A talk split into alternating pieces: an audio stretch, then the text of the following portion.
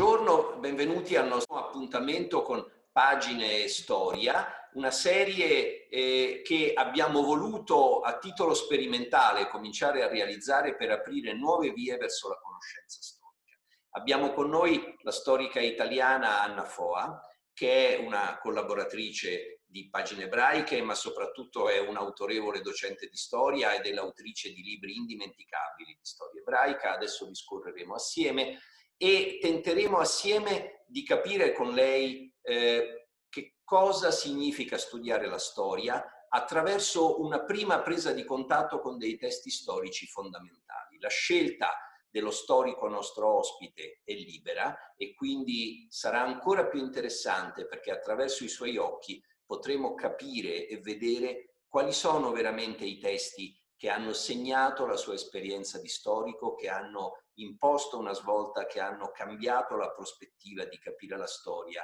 e di studiare la storia. Anna Foa è docente di storia all'Università di Roma, autrice di libri di storia ebraica o comunque molto di argomenti che si intersecano molto con le vicende, soprattutto degli ebrei italiani e degli ebrei europei, molto importanti, tantissimi libri, ne, ne scorriamo qui alcuni soltanto per dare un'idea a chi ci segue, Eretici, per esempio Storie di streghe ebrei e convertiti, pubblicato dal Mulino, eh, Diaspora, pubblicato dalla Terza, e, e Ebrei in Europa dalla peste nera all'emancipazione, ancora pubblicato dalla Terza. Questi credo che siano da considerare un po' i testi fondamentali del suo lavoro, ma anche l'importantissimo Portico d'Ottavia 13, una casa del ghetto nel lungo inverno del 43, dove Anna Foa ripercorre alcuni punti importanti di un luogo dove ha abitato, che lei ha molto amato, ma che soprattutto sta nel cuore e nel valore simbolico di tutte le storie di tutti gli ebrei italiani, quindi insomma un luogo mitico molto importante e segnato anche a metà del Novecento da grandi sofferenze. Ehm, Prima di cedere la parola a Anna Foa, volevo avvertirvi che io sono Guido Vitale, sono un giornalista e sono il direttore della redazione giornalistica dell'Unione delle Comunità Ebraiche Italiane e del giornale dell'ebraismo italiano, eh, Pagine Ebraiche, e che Anna è una mia carissima e stimatissima amica, quindi l'onore e l'emozione di averla ospite in questo passo verso la storia, pagina e storia, è per me qualcosa di molto grande. Il tema che Anna ha scelto di portare in questo primo appuntamento è un libro, il libro fondamentale dello storico Joseph Chaim Yerushalmi, che nacque nel, eh, a New York, nel Bronx, nel 1932, da una famiglia di emigrati dalla Russia e eh, i genitori erano degli ebrei ortodossi eh, e ehm, lui ebbe come lingue materne l'ebraico, l'inglese, lo yiddish e suo padre era insegnante di ebraico e aveva studiato nelle yeshivot newyorkesi dove aveva ricevuto una solida educazione ebraica. Yerushalmi nel 1953 si diplomò alla Yeshiva University e quattro anni dopo ottenne il titolo rabbinico al seminario rabbinico Conservative Jewish Theological Seminary e nel 59 sposò Ofra, una pianista che era venuta da Israele a New York per studiare pianoforte con Claudio Arrau. Nacque un figlio, Ariel, e dedicatosi agli studi storici ottenne un dottorato alla Columbia con una tesi su un medico e filosofo marrano, Isaac Cardoso, sotto la guida di Salo Wittmeyer Baron, che è considerato uno dei più grandi specialisti di storia del popolo ebraico di tutti i tempi. E per un anno lavorò anche come rabbino in una sinagoga newyorkese fino poi a scoprire la sua vera vocazione di storico, di storico autorevole, ma soprattutto di persona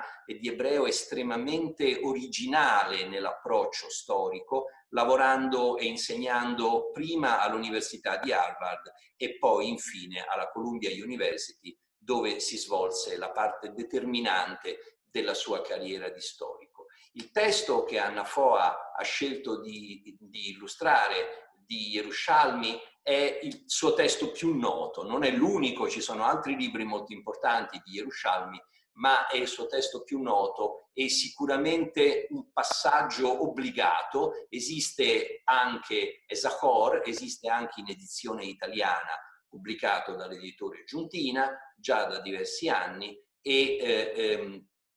e sicuramente è un passaggio obbligato per tutti quelli che vogliono avvicinarsi e cominciare a capire la, la, storia ebraica. Scusate per le mie tante parole, Anna, a te la parola, grazie della tua presenza e della tua partecipazione. Grazie a te Guido, perché in realtà non capita mica tanto agli storici di sentirsi chiedere di parlare dei libri che li hanno segnati, dei libri che considerano più importanti. È una scelta straordinaria che uno può fare, è un'occasione unica. Devo dire che questo riguarda la mia, eh, la mia opera di storica dell'ebraismo, perché se fossi andata in generale come storica ci sarebbero forse stati anche altri libri. Questi sono i libri sulla storia degli ebrei che più considero importanti. E cominciamo dal primo e forse il più importante, appunto Zacor. Zacor è stato tradotto in Italia nel 1983 da Prati, che poi è passato a Giuntina anni dopo.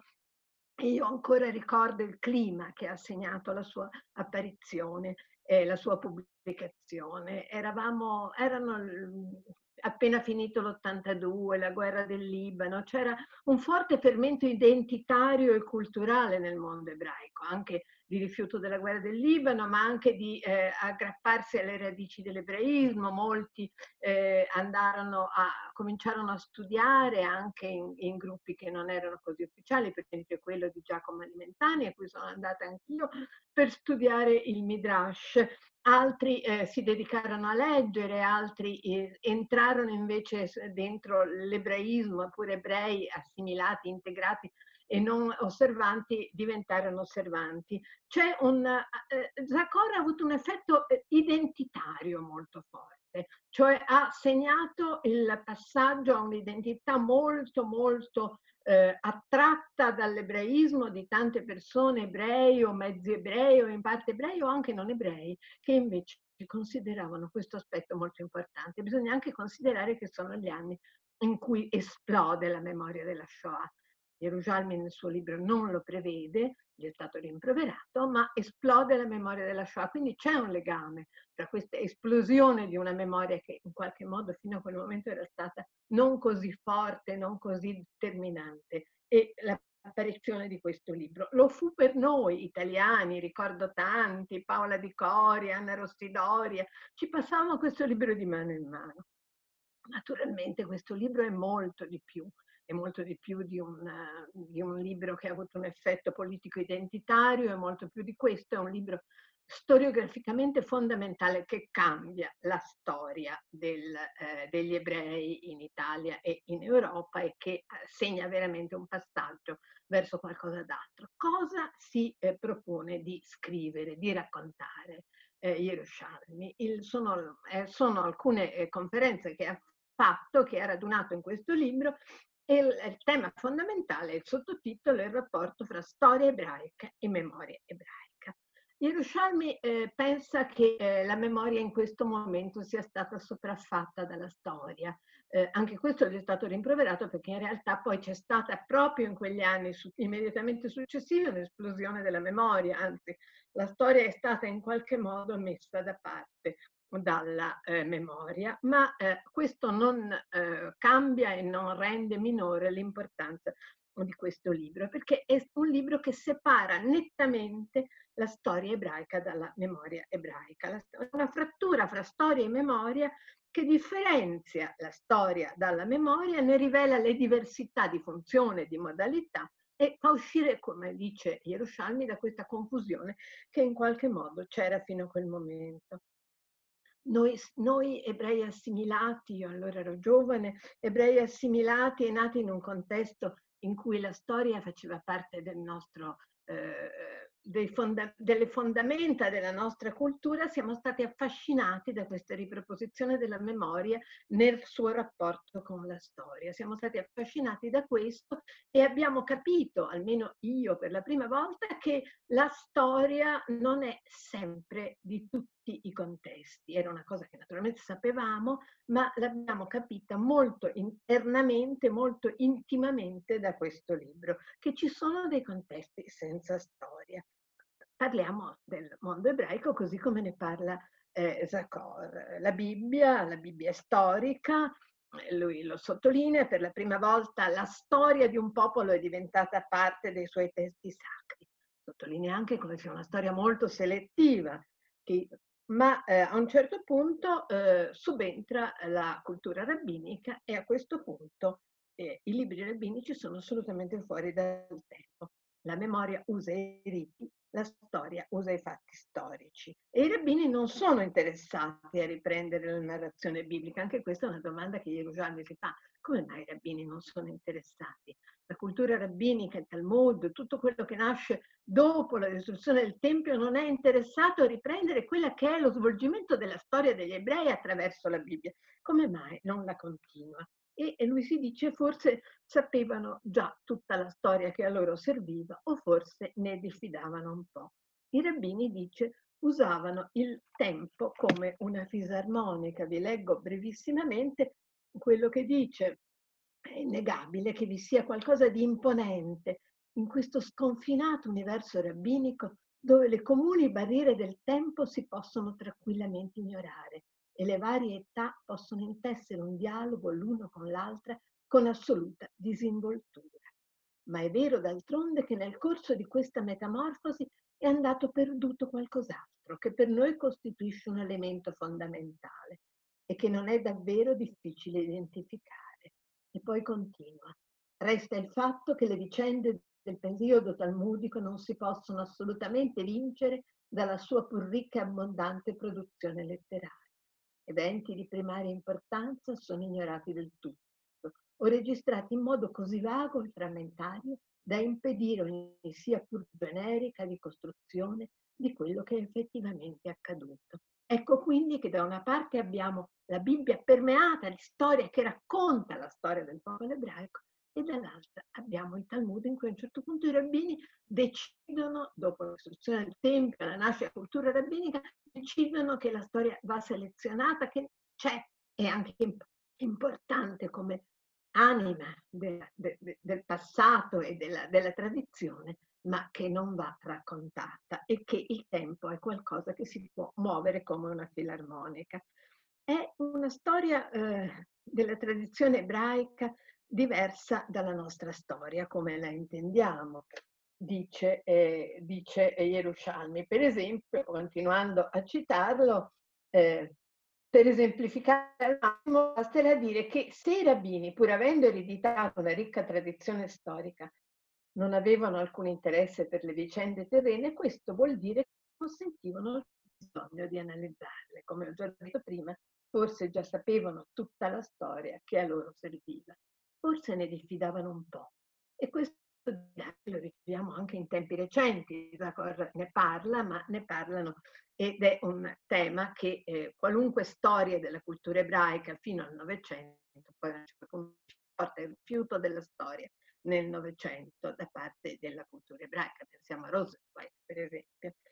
Cosa, un'altra cosa che eh, Zacor ci ha insegnato è che la storia è rivoluzionaria, che la storia è eversiva. Per noi noi, parlo di noi storici, ma parlo anche della mia generazione che ha studiato tante cose a scuola attraverso un taglio storico, convinta che si potesse fare storia della filosofia più che temi filosofici o questioni filosofiche. Ecco, per noi la storia era qualcosa di dato, di scontato, questo taglio storico dato al mondo, questa idea di guardare sempre nel passato. Invece a un certo punto di qua io, per esempio, ma tante persone con cui ho parlato come me hanno scoperto che la storia, che non è sempre accettata e che è vista anche con diffidenza come dai rabbini, è qualcosa che può essere rivoluzionario, qualcosa che può essere eversivo. Uno storico della cultura tedesca, Jacques Ehrenfreund, uno storico contemporaneo, giovane, eh, eh, che insegna eh, tuttora, ci ha raccontato per esempio come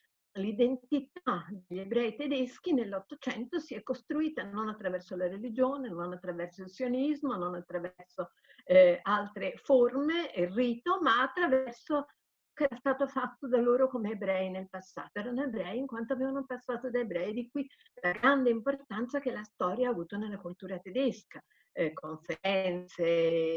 pubblicazioni,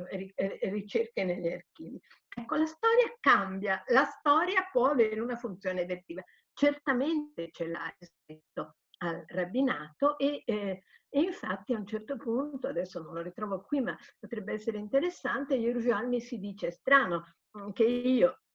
studio la memoria e che mi sono avvicinato a questo eh, lo faccio in realtà in qualche modo venendo contro il mio oggetto di studio, perché io sono uno storico e ho una forte percezione della storia.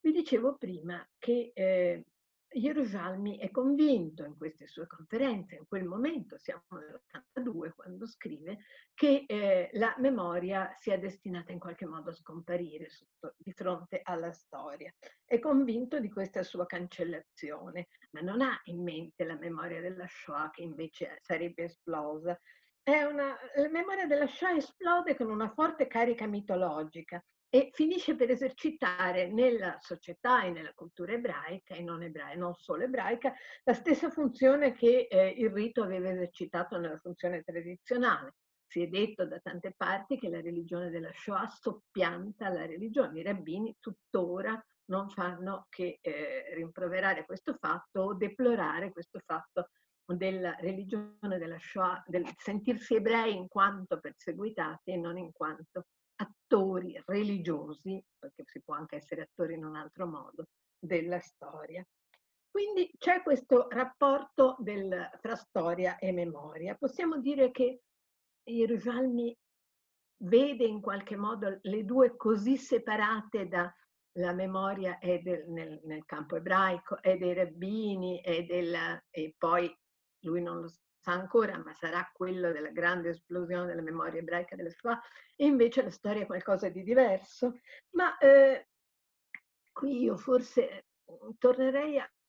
Io credo che questo libro abbia un effetto non soltanto sulla storia ebraica, lui lo dice, dice io sono uno storico degli ebrei e mi occupo soprattutto di questo, questo è la mia ottica, però in realtà penso anche in maniera più ampia è uno storico, oltre ad essere uno storico degli ebrei, è uno storico, uno storico di grande capacità e lui dice a un certo punto che eh, la storia degli ebrei ha delle possibilità. E eh, ha delle possibilità perché? Perché è nuova, perché non ha tante eh, barriere dietro di sé, perché in qualche modo è la storia di una minoranza e che agisce dentro una maggioranza eh, ha delle maggiori possibilità innovative e questo mi ha fatto venire in mente, devo dire, un'altra eh, suggestione molto importante di un altro libro di Yerushalmi, quello su assimilazione e antisemitismo, cioè il confronto, un librino anche questo strano come eh, tante cose importanti siano passate attraverso poche pagine scritte da grandi storici. Ecco, gli è venuto eh, ha suggerito che eh, nella Spagna dell'inizio del XVI secolo eh, l'innovazione dentro il mondo cattolico, perché quello era il mondo dominante, ormai non c'erano più, gli ebrei erano stati cacciati, venisse da coloro che avevano abbandonato l'ebraismo per passare al cattolicesimo, forzati o meno che fossero, ma che in questa novità, in questo entrare in un mondo nuovo, eh, questi uomini eh, eh, innovassero anche questo mondo. Tutte le innovazioni del cattolicesimo spagnolo all'inizio del Cinquecento vengono da Conversos. Quindi il ruolo del, del, dell'innovazione in qualcosa di nuovo che eh, nasce. La storia ebraica è una storia estremamente nuova perché gli ebrei arrivano alla storia tardi, perché gli ebrei ci arrivano nel XIX secolo, perché gli ebrei ci arrivano nel momento in cui sono emancipati e in cui entrano nella società esterna, in cui ne assumono le caratteristiche, entrano nel loro mondo, considerano eh, la storia come una parte essenziale della loro cultura, per dirla con Eren Freund della loro identità. Si formano un'identità attraverso la loro storia e non attraverso la loro tradizione religiosa. Ecco, allora credo forse che in questo senso Gerusalmi ci abbia suggerito una, una possibilità di innovazione, come se la storia ebraica, la storia degli ebrei avesse aperto delle grandi possibilità innovatrici al mondo eh, esterno, alla storia in generale, alla storia court. Ecco, questo è un altro elemento molto importante perché io credo che sia vero, credo che sia vero e credo che eh, se si andasse a eh, pesare anche in personaggi totalmente integrati, assimilati, profondamente italiani, profondamente francesi, parlo di Bloch, profondamente francesi, profondamente italiani, parlo eh, di Momigliano, ecco, troveresti a questo punto che grandi capacità innovative vengono dal, dall'accettare il mondo dell'altro, o almeno alcuni criteri del mondo dell'altro. Credo che questo libro Zacor abbia aperto le menti di tanti, abbia insegnato a tanti storici come muoversi fra memoria e storia e abbia in qualche modo buttato un ponte nuovo, diverso da quello precedente, fra memoria e storia. Ecco Anna, adesso una piccola domanda in questo mondo molto affascinante e anche naturalmente eh, grazie per aver, averlo messo a disposizione anche dei non addetti ai lavori, ma anche difficile, insomma un mondo complicato in cui si continua forse anche a confondere il fatto, si parla di storia, di studiare la storia, di leggere la storia, di capire la storia, ma che in realtà le metodologie e le prospettive della storia possono essere estremamente diverse fra di loro. Quello che spero di aver capito e che, di cui volevo chiederti conferma è, eh, possiamo dire che attraverso l'esperienza del lavoro di Yerushalmi possiamo dire che fare storia ebraica, lavorare sulla storia ebraica significa anche per certi aspetti compiere un'operazione di rottura rispetto agli schemi classici eh, eh, della metodologia storica, di, eh, di, aprire un filone di storia parallela, di storia dei vinti o comunque dei non trionfatori, dei non protagonisti e anche eh, una storia che ha bisogno di essere ricostruita attraverso dei segnali piccoli, non attraverso le grandi, le grandi epopee, le grandi guerre, i grandi re, i grandi dittatori, eh, i grandi movimenti popolari, ma anche diciamo i movimenti piccoli. È anche questo che ci ha insegnato Yerushalmi? E anche questo certamente, ma è questo in un modo che eh, non si limita certo a fare una storia parallela, li mette insieme, cioè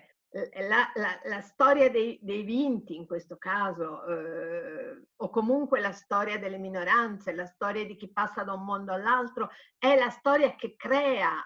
la storia in generale, la grande storia, non è una piccola storia che cresce a fianco, ma è qualcosa che è completamente integrato, è come un lievito che trasforma il vecchio modo di fare storia. Certo, dice anche Yerushalmi, è più facile per gli ebrei che non avevano una storia politica dietro, per cui eh, era anche più difficile per loro eh, avvicinarsi alla storia in periodi come il Medioevo, il Rinascimento, e qui c'è, tutta, c'è stata una grande polemica con Bonfil su questa questione del, del fatto che gli ebrei eh, si siano avvicinati alla storia sul trauma dell'espulsione e non invece in maniera diversa, cioè eh, dentro il Rinascimento italiano e tutta una serie di altri fenomeni storici. Però in realtà eh, si, è, si è smesso di parlare sostanzialmente di contributi degli ebrei alla storia. Gli ebrei fanno parte della storia e la loro storia è storia, non è storia degli ebrei. È chiaro, e quindi in un certo senso dobbiamo a Yerushalmi il fatto di aver riportato l'esperienza ebraica nel cuore della storia.